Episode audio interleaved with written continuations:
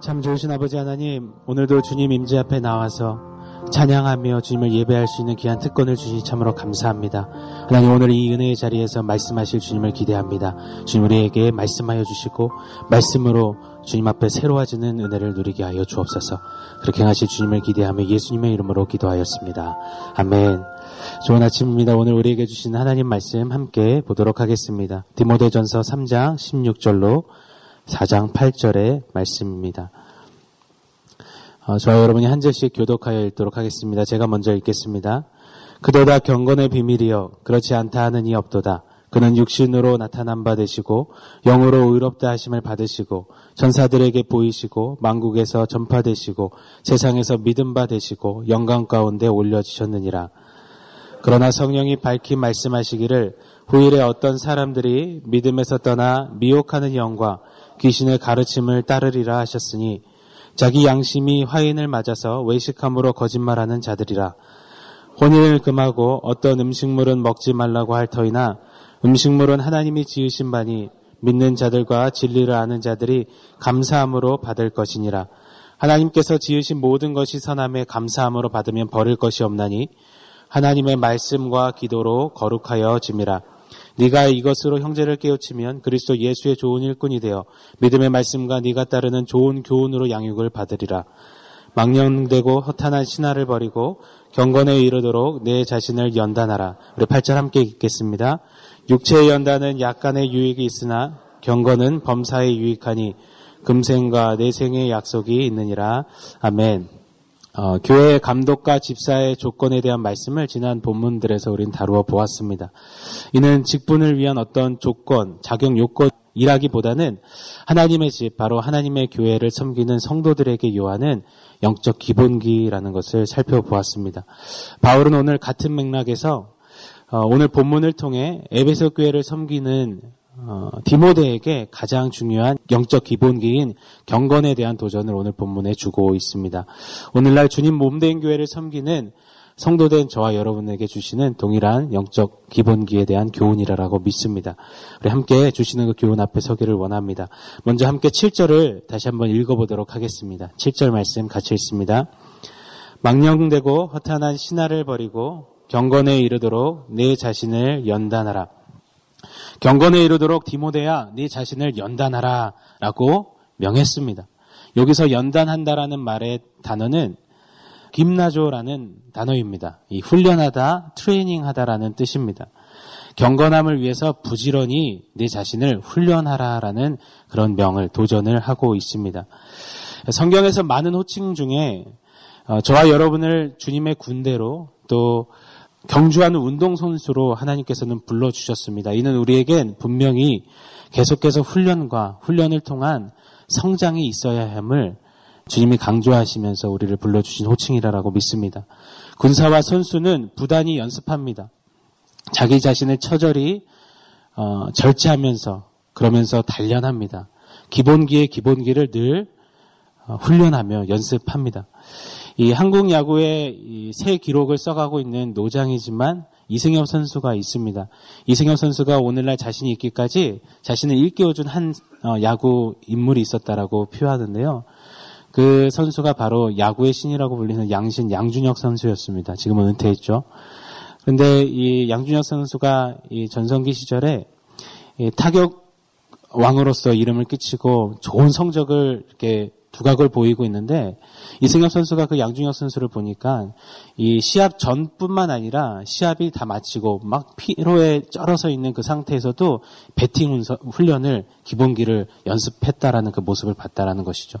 이 모습을 보고 충격을 받고 자신도 그 양준혁 선수와 같이 어, 시합 전이건 후건 피곤해도 상관없이 매일같이 기본기 훈련을 했다고 합니다.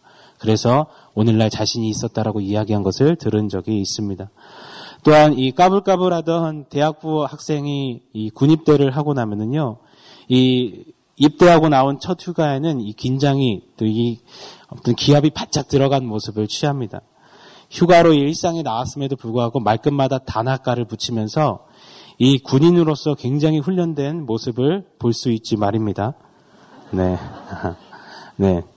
이 8절에 보시면 이 군사나 이 선수의 육체적 훈련에는 그에 상응하는 이 땅에서의 분명한 유익이 있기 때문에 이들은 훈련한다라고 말해줍니다. 몸의 건강뿐만 아니라 나라의 안위와 또 이 경기에서 승리를 위한 어떤 그런 잠시 잠깐 이 땅에서 누리게 하는 그 유익이 있기 때문에 훈련하듯이 오늘 우리에게 주시는 이 경건은 경건이 이르게 하는 놀라운 그 유익이 있다라고 말씀해 주고 있습니다. 바로 내생과 금생. 즉, 우리가 신앙으로 걷는 이 땅에서의 삶뿐만 아니라 우리가 죽어서까지도 영원한 약속, 영생을 주시는 그 유익이 있다라고. 그러므로 반드시 경건에 이르기를 연습하고 훈련하라라고 오늘 말씀은 도전하고 있습니다. 그래서 오늘 말씀을 받는 저와 여러분들은 이 경건의 유익을 사모함으로 경건을 훈련하는 그 모습으로 주님 앞에 서야 할 것입니다. 우리 7절을 다시 한번 읽어보고 싶습니다. 7절 읽겠습니다. 망령되고 허탄한 신화를 버리고 경건에 이르도록 내 자신을 연단하라. 경건을 훈련하되 그 이전에 먼저 망령되고 허탄한 신화를 버리라라고 도전하고 있습니다. 이 복습 한번 해보겠습니다. 이 바울이 에베소 지역에 있을 때 2년간을 두란노 소원에 있으면서 말씀을 굉장히 강하게 가르쳤습니다.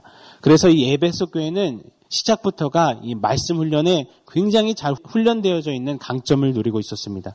그러나 그 강점이 이 치명적 단점이 되고 말았지요. 이 사람들의 이 성경적 지식에 대한 이 욕구와 열심을 틈타서 이 영지주의자들이 지적인 사람들이죠. 그들이 그 가운데 침투하여서 이 성경 공부를 이렇게 하기 시작하면서 미혹하기를 시작했습니다. 이들은 망령된 이 밑도 끝도 없는 그 이야기들을 펼쳐내면서 사람들을 미혹시켰습니다. 어, 특별히 이 7절에 이 허탈한 신하라고 표현하는데 이 허탈한이라는 단어는 마치 이런 겁니다. 이 노파들이 이 어린아이들을 이렇게 불러 모아가지고 정말 미신적인 이야기들을 막 지어가지고 막 아이들이 눈이 동그랗게 만들면서 이야기해주지 않습니까? 그때 쓰이는 단어가 이 허탄한이라는 단어입니다. 그러니까 마치 말도 안 되는 미신 같은 이야기를 가지고 신화 같은 이야기들을 가지고 교인들, 성도들의 마음을 도적질합니다. 그들에게 하나님이 성경에 보이지 않는 어떤 영적 신비한 지식이 있음을 말합니다. 영적 지식에 가까워질수록 더욱더 신적인 존재가 될 수 있다라고 그들을 유혹하고 미혹합니다. 자, 이런 모습이 교회 안에 가득 있었습니다. 자, 그래서 오늘 이 본문에서 소개하고 있는 이 망령되고 이 허탄한 신화와 같은 이 이단들이 교회 안에 일으켰던 그 영향력들을 짧게나마 좀 한번 살펴보고 싶습니다. 우리 1절, 2절을 같이 읽어보도록 하겠습니다. 같이 읽습니다. 그러나 성령이 밝히 말씀하시기를 후일에 어떤 사람들이 믿음에서 떠나 미혹하는 영과 귀신의 가르침을 따르리라 하셨으니 자기 양심이 화인을 맞아서 외식함으로 거짓말하는 자들이라. 먼저 그 이단의 영향력을 보기 전에 바울이 한 이야기를 좀 주목하고 싶습니다. 바울은 먼저 성령이 밝히 말씀하셨다라고 그렇게 표현하며 이야기하며 시작하고 있습니다. 어, 성령 하나님의 말씀 그 가르침과 그 교훈을 듣고 그리고 전달하는 바울의 모습을 볼 수가 있습니다. 이 디모데전서 2장에는 바울이 이렇게 교훈합니다. 각처에서 남자들이 분노와 다툼을 그치고 두 손을 들고 하나님 앞에 기도하기를 원하노라 하면서 이 기도 훈련을 강조하고 기도 운동을 좀 일으키고자 하는 그 바울의 강한 마음을 드러냈습니다. 근데 이 바울은 기도 운동을 일으키는 자가 아니라 실로 그는 기도하는 자요. 기도로 성령 하나님의 밝히 말씀하시는 말을 들었던 자였습니다. 그것이 바울의 영성에 있어서 바울의 그 믿음의 길, 신앙의 길, 주님 앞에 부름받아 나가는 길에 동력이었던 것을 우리는 오늘 짧게나마 또 볼 수가 있습니다. 사랑하는 성도 여러분, 하나님의 말씀이 나의 언행 가운데 흐르는 길, 하나님의 그 생각이 내 생각 가운데 드리워지는 일, 그리고 하나님의 뜻이 내 뜻이 되어서 품어지는 길은 다른 어떤 것이 아닙니다. 기도밖에 없습니다. 귀 있는 자는 성령이 교회들에게 하시는 말씀을 들을지어다 주님 말씀하셨지요. 그렇듯 바울은 성령의 말씀을 듣고 그대로 말하며 행했던 자였습니다. 오늘날 저와 여러분이 좀 그런 사모함으로 바울처럼 기도 가운데 하나님의 뜻을 분별하고 하나님의 음성을 듣고 그 말씀 따라 준행하며 지켜나가는 그런 모습이 결단이 일어나시기를 예수님의 이름으로 축복합니다. 자, 성령께서 바울에게 말씀하셨습니다. 이단 사상으로 인하여 훗날 사람들이 믿음에서 떠나게 될 것이다라고 그렇게 말씀해 주셨습니다. 그 배후에는 미혹해 하는 여, 그 사단 마귀의 영향이 있기 때문이라고 그 배우가 있다라고 말씀해 주십니다. 사단, 천사장, 타락한 천사장이었죠. 이 마귀는 거짓의 아비요, 또 미혹의 영입니다. 성경은 밝히 우리에게 말씀해 주셨습니다. 미혹의 영의 역사가 얼마나 강력한지 이 오늘날 이 판을 치는 이단 세력의 그 행동들, 그들의 영향력들을 보면 우리가 너무나 잘 알 수가 있습니다. 이 대학부를 담당하면서 많이 돌아다녀 봤습니다. 신천지, 대순진리의 하나님의 교회, 이 이단들이 정말 이 젊은이들을 얼마나 미혹하고 있는지 모르겠습니다. 그들의 방법이 얼마나 치밀하고 교활하고 얼마나 사악한지 이 젊은이들이 한번 물렸다면 그냥 빼도 박도 못할 정도로 굉장히 치밀하게 이 젊은이들을 미혹시킵니다. 그래서 오늘날 대학생들이 비단 기독교의 실망스러운 모습뿐만이 아니라 이 이단들의 표교 활동 때문에 이 믿음을 버리고 떠나갑니다. 소위 교회를 끊었다라는 이 성도님들의 모습들, 이야기들을 저는 참 많이 들었던 것 같습니다.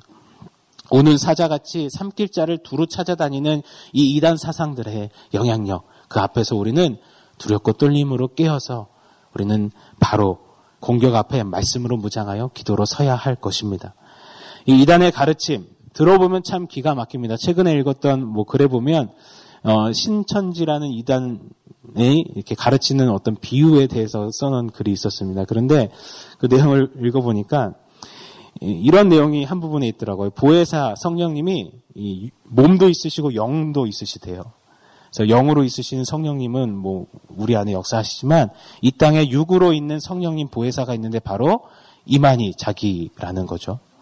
예. 그러면서 정말 저희 뉴젠 초등학생들도 다 알만한 목사님 이거 이상한데요 할 만한 그런 얼토당토 하는 그 비유풀이에 미혹되어서 눈이 가려지고 마음이 다친 우리 성도님 많은 이들이 아멘 아멘 하면서 그 말에 반응하고 열광하는 모습들을 볼 수가 있습니다. 어, 이는 오늘 본문에 의하면 이 미혹하는 영이 임했을 때 이 사람들의 양심의 화인을 맞기 때문이라고 말합니다. 이 고대에는 이 주인이 종들의 신체 일부분에 인두를 찍었습니다. 불로 지졌습니다. 그래서 자기의 소유임을 이게 표식했죠. 이때 이, 주, 이 종들은 몸에 난 상처 때문에 고통스러워합니다. 그런데 이 몸에 난 상처가요 시간이 지르면 지나면 무감각해지고 이제 어떤 아픔도 느끼지 못한다고 합니다. 여기서 말하는 양심의 화인 맞았다라는 것은 미혹하는 영에 의해서 무엇이 옳고 그른지를 분별할 수 있는 그 능력을 상실해 버렸다라는 말입니다. 옳고 그름의 판단이 없어집니다. 그리고는 외식과 거짓말을 일삼습니다. 외식과 거짓은 마귀에게 조종받는 사람의 모습입니다. 외식과 거짓으로 3절 말씀에서와 같이 혼인을 금하고 어떤 특정한 음식물을 먹는 것을 금하는 모습을 이단들이 교회 안에 퍼뜨렸다라고 말씀하고 있습니다. 당시 이 교회 안에 침투했던 이단은 영은 선하고 육은 악하다라는 주장을 펼쳤던 영지주의자들이었습니다. 그래서 그들이 주장했던 바는 무엇이냐면 결혼은 육적인 결합이고 육체적인 쾌락을 위한 것이다 해서 금욕해야 된다. 결혼을 금한다라고 그 아주 거짓된 그런 분위기를 조장했습니다. 그런데 결혼은요, 우리 하나님께서 인간을 창조하시고 세우신 처음 만드신 제도입니다. 이 결혼을 통해서 머리 대신 그리스도와 또 몸 된 신부인 우리 그 사이를 우리가 배울 수 있고요. 하나님의 정말 순애보의 그 사랑을 결혼을 통해서 우리는 깨달을 수가 있습니다. 하나님이 만드신 너무나 아름다운 제도입니다. 그런데 그것을 금하는 그 풍조가 있었습니다. 또한 어떤 특정 음식들을 먹는 것을 금했습니다. 이 사람에게 많은 욕구가 있습니다. 그렇죠? 근데 그 중에 가장 강한 욕구는 저는 식욕이라고 생각합니다. 저에게 있어서만큼은 그렇습니다. 요즘 최근에 이 먹는 것을 건강을 위해서 좀 조절하고 있습니다. 그래서 고기와 이 밀가루를 참 아주 처절할 만큼 싸우면서 지금 참고 있는데요. 여간 힘든 게 아닙니다. 네. 이 식욕 정말 정말이지 저를 무릎 꿇게 할 때가 참 많은 것 같습니다. 근데 이 어마무시한 이 식욕도 금욕시키면서 거룩한 어떤 영적 신비를 체험하도록 하는 분위기를 만들면서 사람들을 미혹시켰습니다. 물론 모세의 율법에도 어떤 특정 음식물을 금지하는 금지법들이 있었습니다. 그런데 예수님이 여신 은혜의 시대에서는 그리스도 예수로 인해서 우리로 하여금 율법에 자유케 하셨습니다. 그렇게 고백하십니까? 아멘. 그러므로 그 어떤 음식물일지라도 그리스도께서 자유케 하심을 다시 속박할 수는 없습니다. 그런데 이 이단들은 그 음식물을 통해서 성도들을 속박하기를 시작했습니다. 우리 계속 4절, 5절을 또 한번 읽어보겠습니다. 같이 읽습니다. 하나님께서 지으신 모든 것이 선함에 감사함으로 받으면 버릴 것이 없나니 하나님의 말씀과 기도로 거룩하여 짐이라. 사랑하는 여러분, 우리를 거룩해 하는 것은 어떤 음식물을 먹지 않으며 금욕 생활을 하면서 억지로 뼈를 깎는 고통을 참아내는 그런 것이 아닙니다. 거룩은 굉장히 막 부담스럽고 억지스러운 것이 아닙니다. 하나님께서 지으신 것을 성령 안에서 자유하면서 누리면서 즐기며 하나님을 바라보는 것, 그것이 거룩의 시작인 것입니다. 단 말씀과 기도 가운데 서서 그 주님 앞에 즐기는 삶이 거룩한 삶이라고 오늘 명확히 말씀해 주시는 것이죠. 한번 이런 생각이 들었습니다. 이 자녀들이 마음껏 즐기고 뛰노는 것, 그것이 어, 부모의 마음 아닐까 생각합니다. 대신 이 부모가 정해주는 정확한 지침과 교훈 아래서 자녀가 마음껏 뛰노는 것, 그것이 모든 부모님들이 자녀들에게 요하는 또 바라는 모습 아니겠습니까? 날이 더워지고 따뜻해지니까 저희 큰딸 7살짜리 딸아이가 집에 잘 안 들어옵니다. 유치원만 갔다 오면 가방만 딱 던져놓고 그냥 놀이터에 나가서 친구들과 그냥 해가 질 때까지 놉니다. 아무리 불러도 들어오지 않습니다. 이 조금 컸다고 아빠랑 노는 것보다 친구랑 노는 게 더 좋다고 하는 그 모습에 벌써 마음 한켠이 좀 짠해지기도 합니다. 자, 그런데 이 마음껏 뛰노는 이 아이가요. 그 아이를 향해서 엄마는 이런 얘기를 해요. 너 어디까지 어디 이상은 나가면 안 돼. 너 누구 친구네 집에 또 다른 어떤 곳에 갈 때는 엄마하고 이야기 꼭 해야 돼. 엄마 허락 받아야 돼. 등등 여러 지침을 줍니다. 그리고 나서는 아이는 끊임없이 그 지침 안에서 엄마와 소통을 합니다. 소통을 하면서 막 뛰놀기를 하죠. 안전합니다. 세이프하죠. 마치 좀 이런 것 같습니다. 하나님 아버지의 마음은 자녀된 우리가 어, 좀 마음껏 하나님 앞에서 자유하며 즐거워하며 뛰놀기를 원하시는 것이 아버지 마음이 아닌가 생각합니다. 만약에 저희 7살짜리 딸이요. 너무 놀고 싶어 죽겠습니다. 그런데 금욕해야 된다고 방 안에 들어가서 막 앉아 있습니다. 막 책을 읽으면서 막 지질이 궁상을 떱니다. 그러면 부모로서 참 경악을 금치 못할 것 같습니다. 그러면서 그냥 내, 내쫓을 것 같아요. 너 나가서 놀으라고. 어, 마치 이런 것처럼 우리가 어떤 행위를 통해서 금욕하고 그러면서 고통스러워하면서 아파하면서 마치못해서 막 어떤 경건을 이루어가는 것이 주님이 원하시는 모습이 아닙니다. 주님 안에서 즐거워하고 즐기며 단 주님이 주신 지침, 진리의 기준, 이 말씀 안에서 그리고 주님과 늘 소통하는 그 소통인 기도를 통해서 그 안에서 즐거워하고 기뻐하는 것. 그것이 우리 아버지 하나님의 마음이라고 믿습니다. 그 주님의 마음을 깨달으시면서 말씀과 기도 가운데 거룩해져 가시는 말씀과 기도 가운데 주님 주신 참 자유와 진리의 그 기쁨을 누리시는 우리 성도님들 한분 한 분 되시기를 모든 우리를 얽매였던 속박과 얽매임이 오늘 예수 안에서 풀어진 역사가 있기를 예수님의 이름으로 축복합니다. 자, 이렇듯 이단들이 뿌려놓은 사상과 거짓 가르침에 병들었던 성도들을 깨우치라며 그들로 하여금 거짓 교훈을 버리고 말씀과 좋은 교훈으로 양육 받게끔 하라고 6절에 바울은 디모데에게 그렇게 도전합니다. 권면합니다. 그런데 바울은요, 그렇게 함에 있어서 핵심이 바로 경건이라고 말하고 그렇기 위해서 경건에 이르도록 힘써 훈련하라라고 그렇게 도전하고 있습니다. 자, 그렇다면 지금 계속 오늘 경건에 대해서 말씀드렸는데 경건이란 무엇일까요? 경건이 정말 무엇일까요? 뭔가 어떤 종교적인 색채가 뚜렷한 어떤 것이 경건일까요? 저는 아니라고 믿습니다. 성경은 그것이 경건이 아니라고 말씀하시죠. 우리 3장 16절 오늘 본문의 말씀 한 번 더 마지막으로 읽어보도록 하겠습니다. 같이 읽습니다. 그도다 경건의 비밀이요. 그렇지 않다 하는 이 없도다. 그는 육신으로 나타난 바 되시고 영으로 의롭다 하심을 받으시고 천사들에게 보이시고 만국에서 전파되시고 세상에서 믿음 받으시고 영광 가운데서 올려지셨느니라. 경건을 비밀이라고 그렇게 표현하십니다.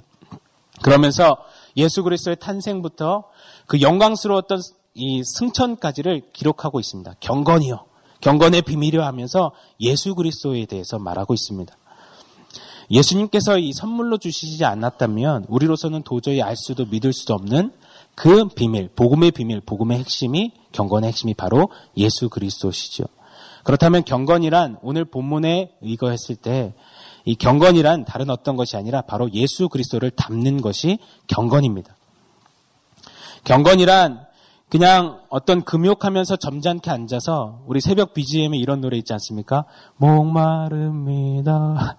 목마릅니다. 뭐 이런 노래 부르면서 앉아가지고 금욕하면서 있는 것.